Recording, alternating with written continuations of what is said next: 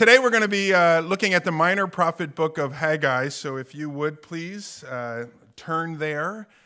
You'll notice if you're using one of the Bibles in the chairs there, in some cases we have Bibles in sort of the rack there, you'll see the page number. This is a hard passage to find. It's such a small little book, only 2 chapters, 35, 40 verses total in it. So it is a tiny little book. You may have difficulty if you're just flipping.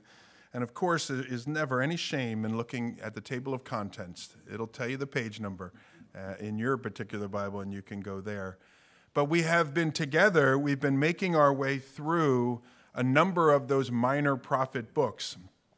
There's 12 of them, you may recall, and we take 3 or 4 at a time, and so we have been doing that.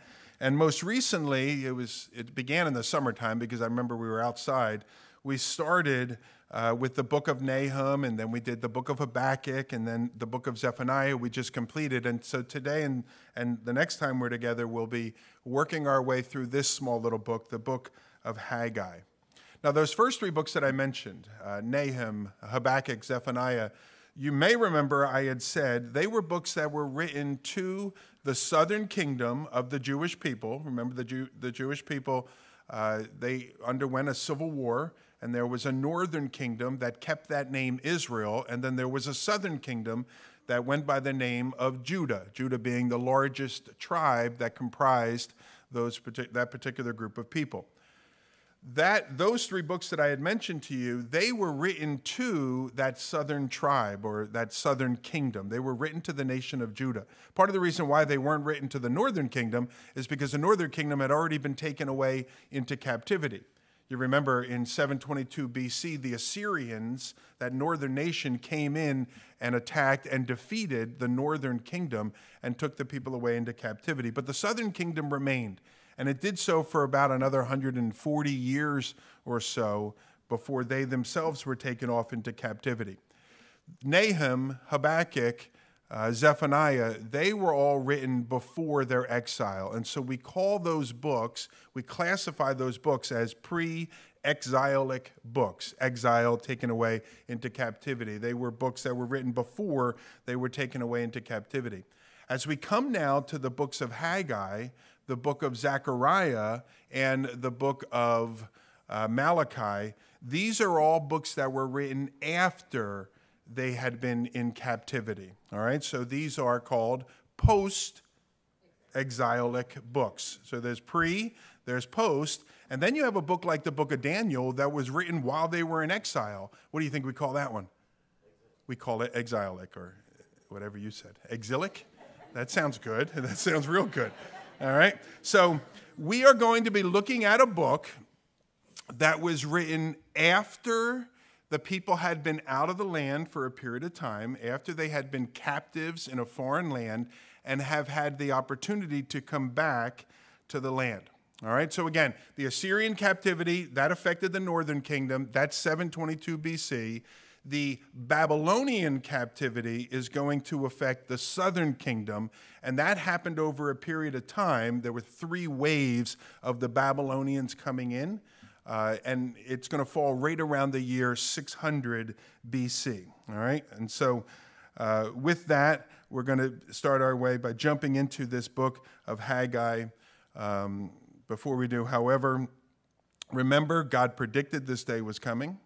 We looked at that in a couple of our last studies. We called that the Day of the Lord, a day of God's special intervention into the affairs of men. God had been calling his people to repent of their sin. They refused to do so. God brought discipline or judgment upon his people, not just to get even with them, but for a purpose, to teach them, to bring them back to themselves, like the prodigal son, so that they would come to their senses. What am I doing? Why am I acting in this particular way? Why am I responding in this way and ignoring God's leading? And so God said this day was coming. The people refused to turn from their wicked ways, and so the captivity came. Please, though, one other point. Please remember that God had a purpose in this, and that was to teach them, to break them, to bring them to the end of themselves. And God promised them, just as he promised them judgment would come, he promised them restoration would come as well.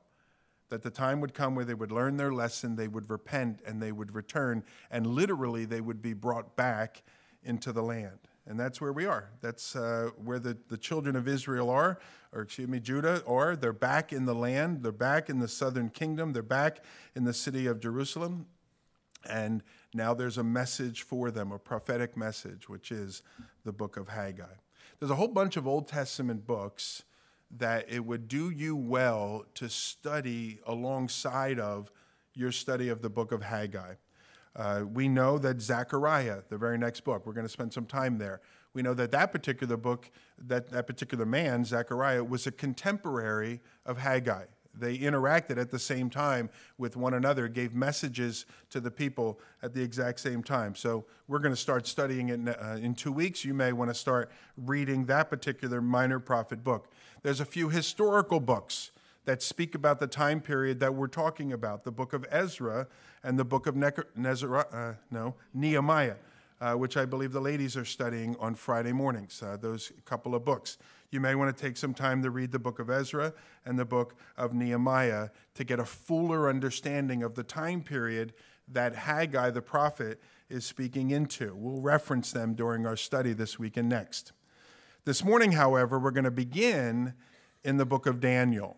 And so if you would, please turn to Daniel chapter 5. Keep your finger in the book of Haggai. It was so hard to find.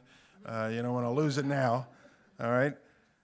But as I said, Haggai and Zechariah, they're post-exilic books. Daniel is actually an exilic book. It was written during the period of the exile of the Jews from the place of that exile, which was the city of Babylon.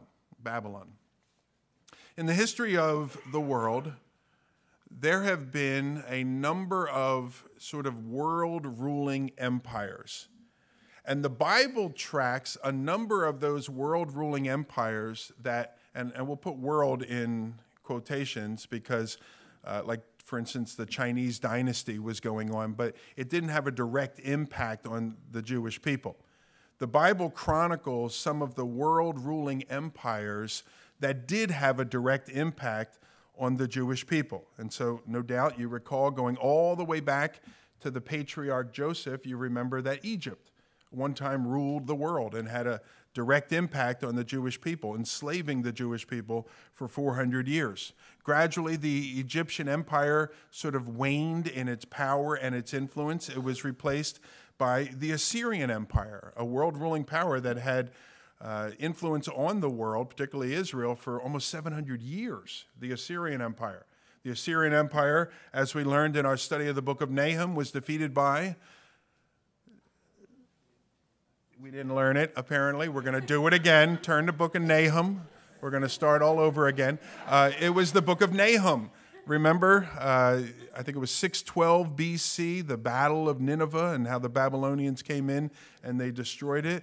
For context, we were outside studying it. Maybe you remember that particular study. And so the Babylonian Empire became this sort of world-ruling power. Well, the Babylonian Empire, they too fell. As all of those other world-ruling empires did, they too fell. And the fall of Babylon is recorded for us in Daniel chapter 5. Now, I'll let you read Daniel chapter 5 on your own. It's a fascinating chapter. You know, we talk about God's special intervention into the affairs of men. That's a perfect example of God's special intervention into the affairs of men.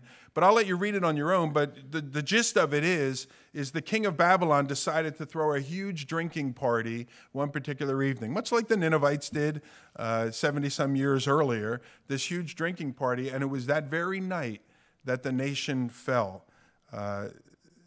He also decided at that drinking party to use the temple vessels and kind of mock the God of Israel. That's a mistake, and he did that. And that was the night that he fell. Rather than reading the whole chapter, you can do that on your own. Look at the last two verses of the chapter. That's verse 30 and 31. It says, that very night, Belshazzar, that's the king, the Chaldean king, the Chaldean is another name for the Babylonians, that very night Belshazzar the king was killed. And Darius the Mede received the kingdom, being about 62 years old. And so we went from the Egyptians to the Assyrians to the Babylonians. On this particular night, Daniel 5 tells us, is the start of another world-ruling power, what became known as the Medes and the Persians, or the Medo-Persian Empire. And as you see in that particular verse, Darius the Mede was in charge of that Medo-Persian Empire. That event, we know historically, we can go exactly to the date, that event was 539 BC. It was only a few short years after that that permission was given to the Jewish people. Remember, the Jews are in Babylon as captives. It was only a couple of years after 539 BC that permission was given to the Jews. If you want to go back to Jerusalem, you can. Probably not just the Jews, to the other people that were taken from other parts of the world. Look, you can go back to your land if you want to. They would still be subjects of the Medo-Persian Empire and the Medo-Persian king, but they could be subjects from their land as long as they promised to pay their tributes and all those kinds of things. And so we know when that particular event occurred as well, which is right around 537 BC. Now, the actual king that gave them permission to do so wasn't this fellow by the name of Darius. It was actually a guy by the name of Cyrus. And his name pops up a bunch of times in our Bible. So who's the king? Is it Cyrus or is it this guy Darius? The best way to think of it is this way. Cyrus was the emperor. Darius was a governor, and they use the word king many times to describe a governor. So Cyrus, Medo-Persian Empire, he led the entire kingdom, while this fellow Darius was placed in charge of a portion of the kingdom, which was the city or the country of Babylon. But Cyrus is the guy that officially gave the Jews permission. You can go back to Jerusalem if you want. That's recorded for us in our Bibles too. And so if you want to flip over, we'll put it up on the screen, but if you want to, so you can see it in your Bible, it's found in two locations, 2 Chronicles chapter 36, Ezra chapter 1. They're almost identical word for word in those two passages. We'll look at the Ezra one. Ezra chapter 1, it begins this way. It says, "Now, in the first year of Cyrus, king of Persia, that the word of the Lord by the mouth of Jeremiah," remember him, the prophet, "that it might be fulfilled, the Lord stirred up the spirit of Cyrus, the king of Persia, so that he made a proclamation throughout all his kingdom and also put it in writing." Now, the thing about Cyrus, we have no real indication that he became a believer in Jehovah or in Yahweh. And yet God could still work in his life, right? There's that proverb that talks about that the heart of the king is in the hands of the Lord. It's like a river that he moves wherever he wants to move it, the Lord that is. And he does that here with this fella by the name of Cyrus. He stirs up his spirit. You see there in verse 1, it talks about that the word of the Lord came by the mouth of Jeremiah the prophet. Well, you've heard of the book. You've seen it. You probably read the book in your Bibles. Jeremiah the prophet was the one who said that the people would be out of the land for 70 years. Not more, not less. You remember God gave Jeremiah sort of this picture. And he said, here's what I want you to do. Yeah, I know the armies have surrounded Jerusalem, and I know they're about to attack it. I want you to go down to the courthouse, and I want you to start buying as much land as you can in Jerusalem. Well, that doesn't make any sense. We're about to lose all the land. The enemy is about to come in. They're about to take it over. And God says to him essentially, yeah, they're going to take it over. Go buy the land, get the deed, put it in a little bottle or something. I don't know if they put it in a bottle. But, put it somewhere, hide it in the dirt somewhere so that when we come back to this land 70 years, you'll own the portion that you come back to. 70 years, that's the point that he's referencing here, so that the word of the Lord by the mouth of Jeremiah might be fulfilled. So here we are 70 years later, and God stirs the heart of a foreign king, a man by the name of Cyrus, so that Cyrus, continuing, made a proclamation throughout all the kingdom, and he put it in writing, saying, "Thus says Cyrus, king of Persia, the Lord, the God of heaven, has given me all the kingdoms of the earth, and he has charged me to build him a house at Jerusalem, which is in Judah. Whoever is among you of all his people, may his God be with him, and let him go up to Jerusalem, which is in Judah, and rebuild the house of the Lord, the God of Israel, for he is the God who is in Jerusalem." That's the decree specifically giving permission to the Jews. You can go back to Jerusalem if you want. You can leave Babylon, that you and your family have been here for 70 years, and you can go back to Jerusalem if you so desire. Now, you would expect that every single Jew were like, I'm getting out of here then. Can't wait to get out of here. This is great. The cell is open and they're letting us go. In reality, the vast majority of Jewish people in exile did not go. We have the number, relatively few actually did. There were hundreds of thousands of Jews in captivity, and according to the book of Ezra, chapter 2, less than 50,000 took the king up on his offer and went back to the land. We have the number. Ezra 2:64 says, now the whole assembly together that returned was 42,360, besides their male and female servants, of whom there were another 7,337 and 200 male and female singers. So you do the math, it's about 50,000 people that returned to the land. You have permission to go back, and many didn't. Now, to be fair, there were some great men of God, like Daniel, that didn't go back. And that's probably because Daniel was almost 90 at the time, and he physically couldn't go back. But the vast majority of people didn't go back because, believe it or not, life was somewhat comfortable, even in exile. They could own their own businesses. They could own their own homes. What they were doing in Babylon is what they were going to be given permission to do. Just remain subject to us over there, do the things that we make you do, pay the money we expect that you to pay. And so people had become comfortable. Their kids were in schools, they were in local sports leagues, they had a nice home. Everything was working out for them, and they were content to stay. The vast majority did. And so even though they were inhabitants that were in exile, in a place that wasn't God's promised best, remember the promised land was God's promised best, where they were wasn't that bad after all. And so many of them chose to remain there. On top of that, Jerusalem was a mess. Jerusalem had been an abandoned city for 70 years. Has there ever been a part of your backyard that you've abandoned for a while? You had an old garden there, you were all motivated for a period of time, and then you haven't touched it for a few years. Does it improve, or does it get crazy worse? Obviously, it gets crazy worse. It's a mess. And then you look at it and you think, oh my gosh, so much work. And so you leave it that way for 10 years. Well, the land of Jerusalem was a mess for 70 years. The city lay in ruins. It was under rubble. The ground and the places where they would plant their food and all of that, that had been cultivated for 70 years. It was going to be a lot of work to go back to Jerusalem. And you know what? It's pretty comfortable right here where we are. And again, the kids are playing in the local school and they're playing in their sports leagues and everything is great here. Like, do we really need to go back? I know it would be awesome if, we could get that place up and running again, but I'm not sure that's something I want to go through. And so the vast majority, as I said, they chose not to return to the land. Now, the reason why I bring it up is because the people that Haggai is going to address are the people that did choose to go back. The people that looked at what was ahead of them, counted the cost and said, this is going to be super hard, but I'm doing it. Who's with me? Let's go. God is stirring our hearts. Let's do it. And it's important that we understand it, is in some regards, these are the cream of the crop of the congregation. These are people that are sold out for God. These are people that are on fire for him. And if he puts a task in front of them, they're going to take that task unto themselves, and they're going to do it.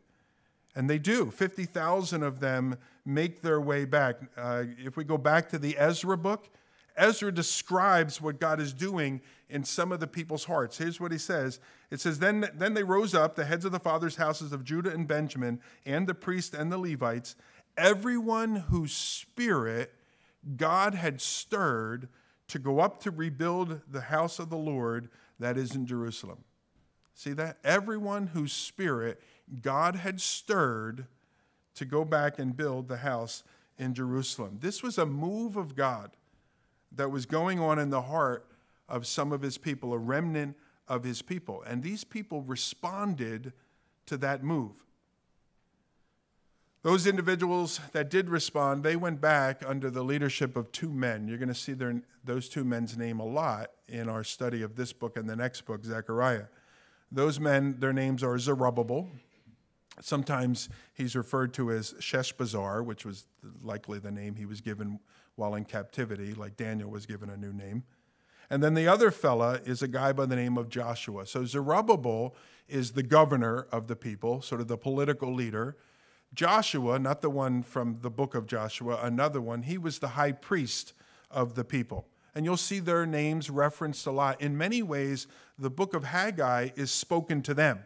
It's a prophecy that's given to them as the leaders of the people, to encourage the people and stir up the people, and even to stir themselves up as well. Sold out men and women. One more thing I wanted to read to you before we get into our study. Ezra chapter 3, verse 1. It tells us that by the start of the 7th month following Cyrus's permission to go back, that they had already begun to rebuild. So think about that. They're hundreds and hundreds of miles away. They're in a foreign land. Word comes, and it says, hey, the king said we can leave here if we want. People began thinking about it, talking about it, praying about it. It's brought up at the church service, and are you going to go back? You know, my wife and I were talking about it. And the decision is made a week later maybe, and the people decide they're going to go on that couple of month journey to get back there. They get back to the land of Jerusalem. Let's now just say we're 2 months, 3 months into things. You're with me here? By the 6th month, they're already rebuilding the temple. So God had stirred them, they had responded to that stirring, and then they actually moved forward and did something about that stirring. So Ezra 3:1, it says, now when the 7th month came and the children of Israel were in the towns, the people gathered as one man to Jerusalem. Then arose Jeshua, the son of Josedek, that's Joshua, with his fellow priests, and Zerubbabel, the son of Shealtiel, with his kinsmen, and they built the altar of the God of Israel to offer burnt offerings on it, as it is written in the law of Moses, the man of God. They set the altar in its place, for fear was on them because of the peoples of the land, and they offered burnt offerings on it to the Lord, burnt offerings, morning and evening.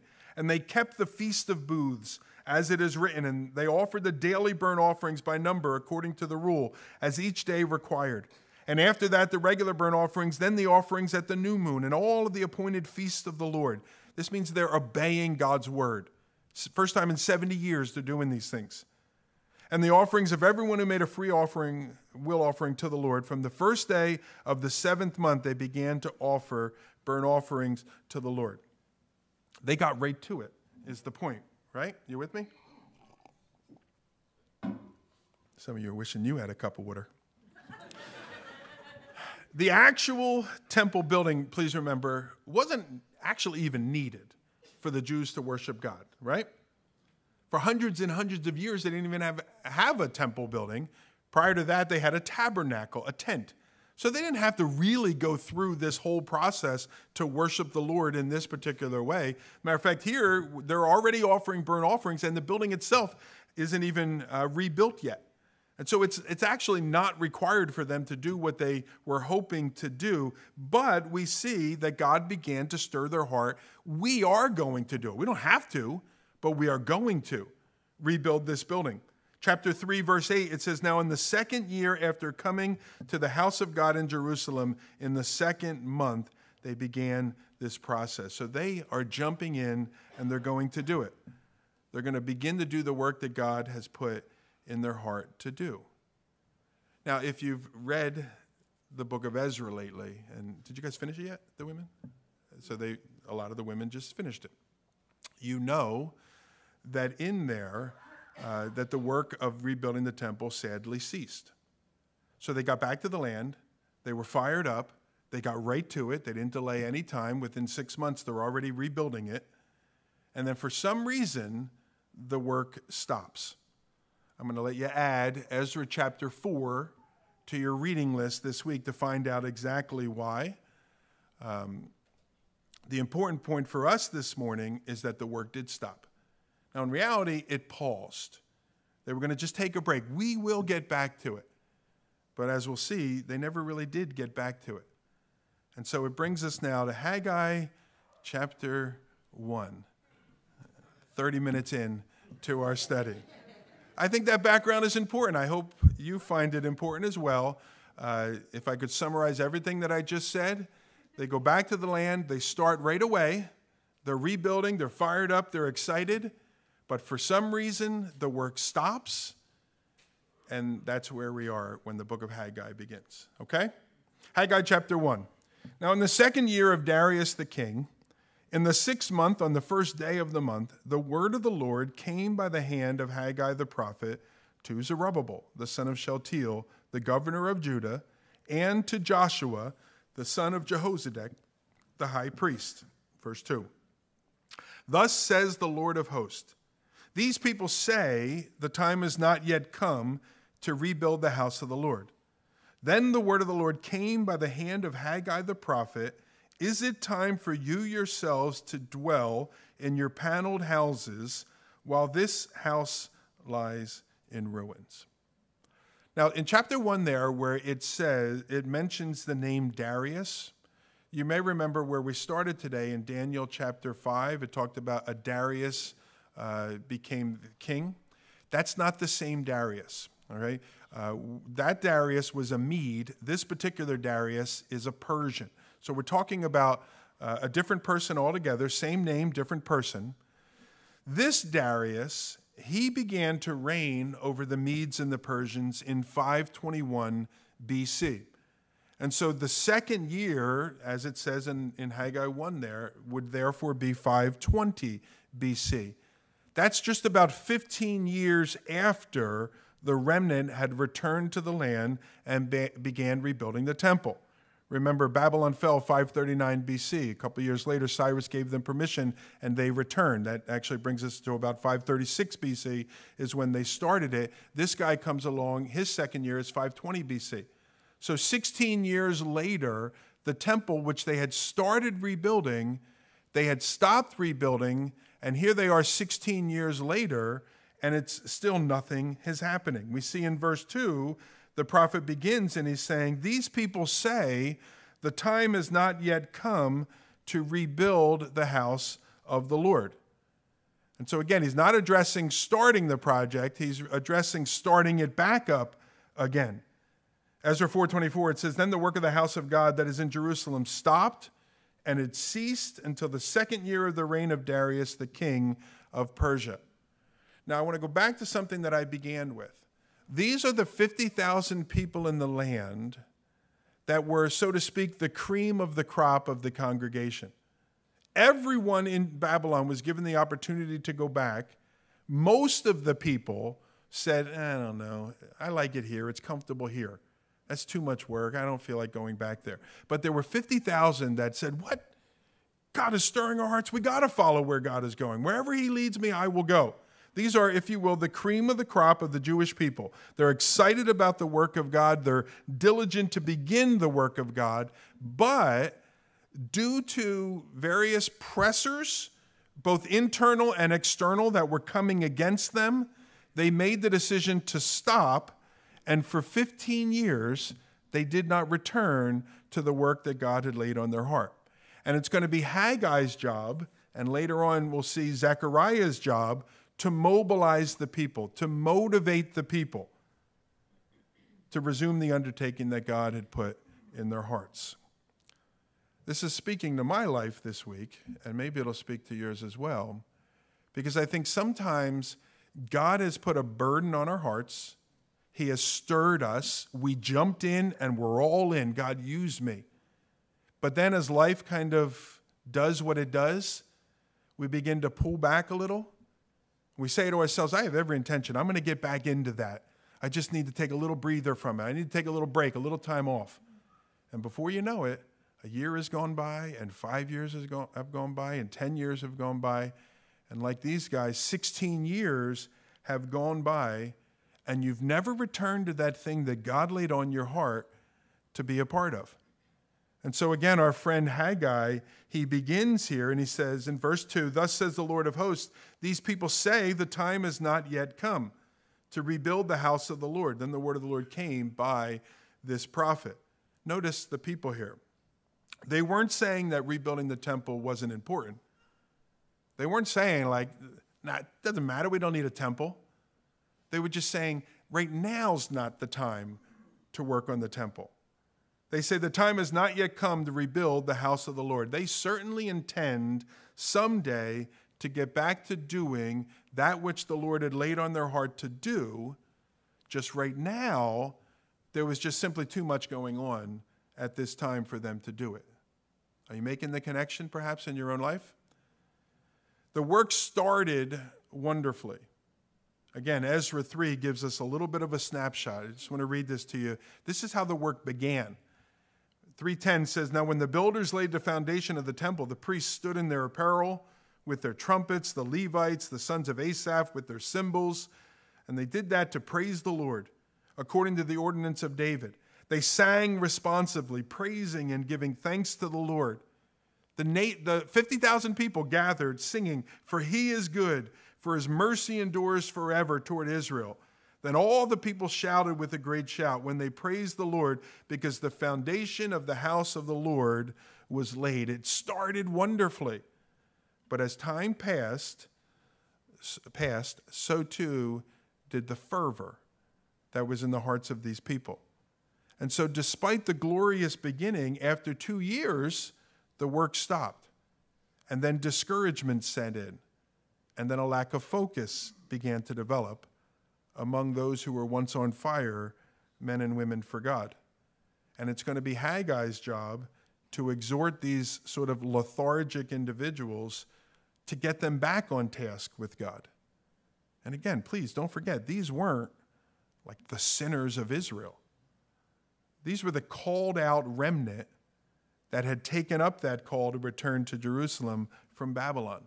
Hundreds of other thousands of others had no interest. But these were the men and women that did. And these were the people that were the most committed to the Lord and to the restoration of his holy city. And yet something happened within them that I think we're at risk of it happening to us. The fervor began to wane. And as time passed, they got caught up in their own affairs. Not bad affairs, just other affairs. As time passed, they began to get distracted from what it was that God had stirred them to do. And they began instead to focus on those things they needed to do.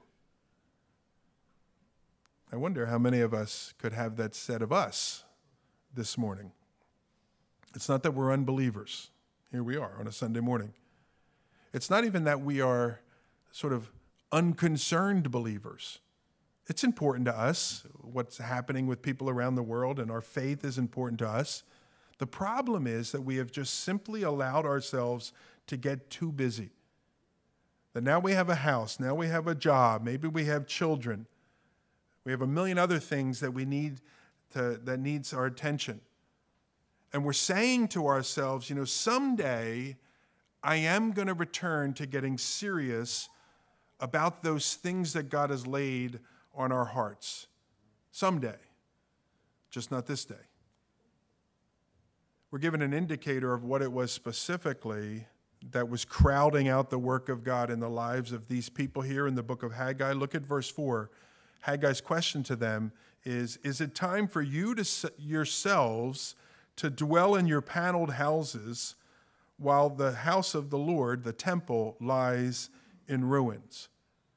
Strangely, while it wasn't the right time to build God's house, it was the right time to build their own houses.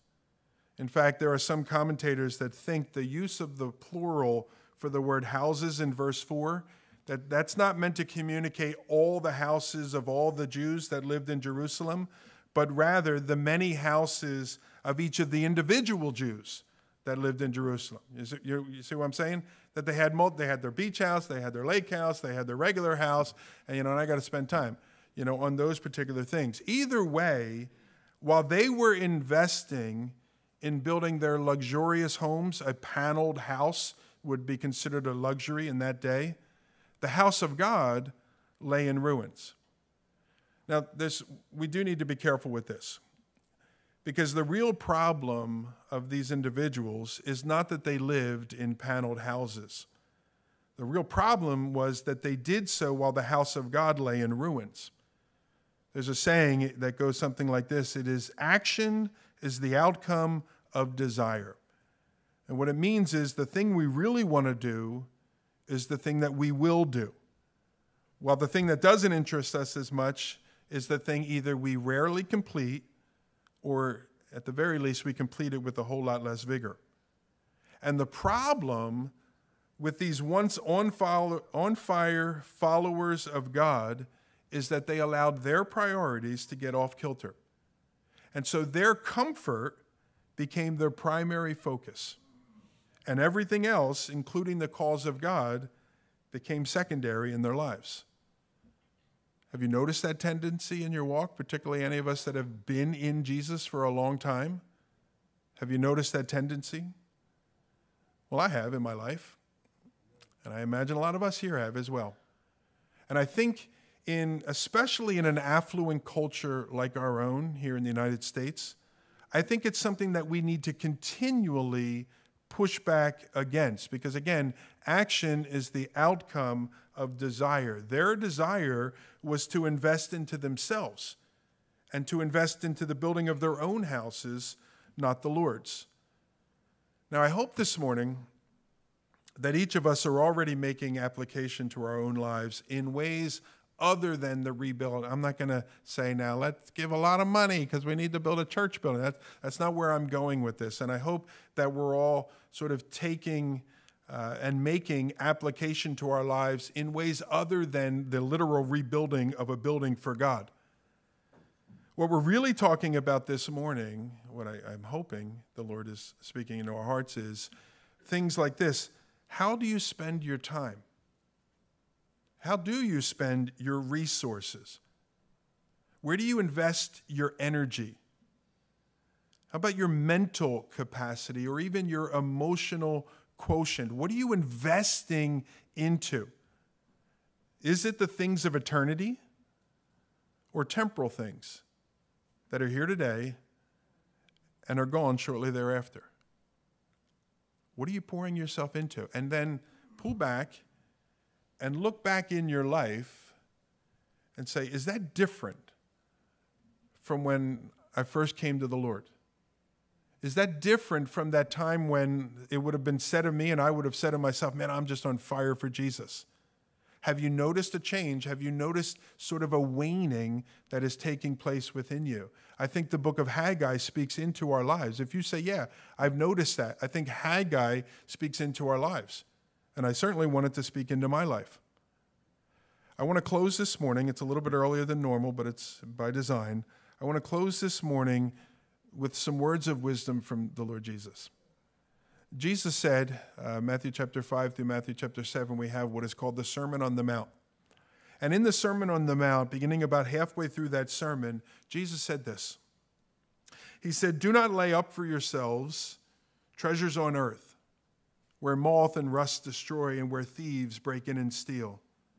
But lay up for yourselves treasures in heaven, where neither moth nor rust destroys and where thieves do not break in and steal. For where your treasure is, there your heart will be also. The people in Haggai, their heart had gone somewhere else. God had stirred their heart, but it had drifted elsewhere. Jesus continued. He said, no one can serve two masters, for either he will hate the one and love the other, or he will be devoted to the one and despise the other. You cannot serve both God and money. And then he said, but seek first the kingdom of God and his righteousness, and all these other things will be added to you. All those other things, don't worry about what you're going to eat, don't worry about what you're going to wear, all those other things, he said, will be taken care of. Your job is to focus first and foremost on seeking the kingdom of God. And the people in this book of Haggai, they had done that for a bit, but as time went on, they got distracted.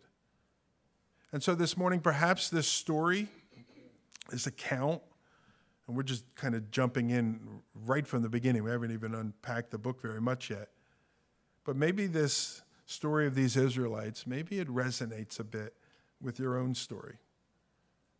And maybe you see in your own journey with Christ a bit of a cooling, where you find yourself a little bit less passionate about the things that you once were passionate, where your priorities have become less about eternity and much more about those things that inevitably are going to pass away, This morning, we'll have a moment just to be quiet together to pray individually. This morning, I hope that the words of Haggai will speak a word of challenge to each one of us, to take inventory, to see what's really kind of going on within us. And if there's anything that causes concern, to just say, you know what, Lord, this day I'm starting over again. So let's just take some time to be quiet. Let's just take some time to pray.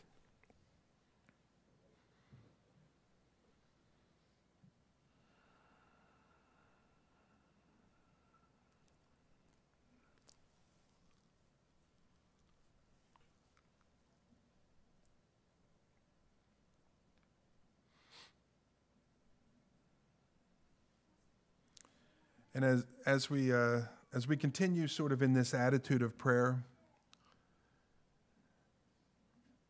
if you would like to just stand so that we can pray, I can pray with you as God's laying something on your hearts. Why don't you do that? Why don't you just stand where you are?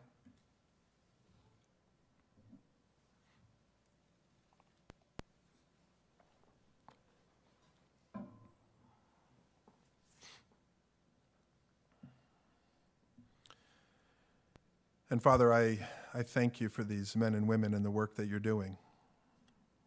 I thank you for the work you're stirring in my heart afresh this morning. And Lord, we confess, and maybe some that are still wrestling here with you, Lord, all of us, we confess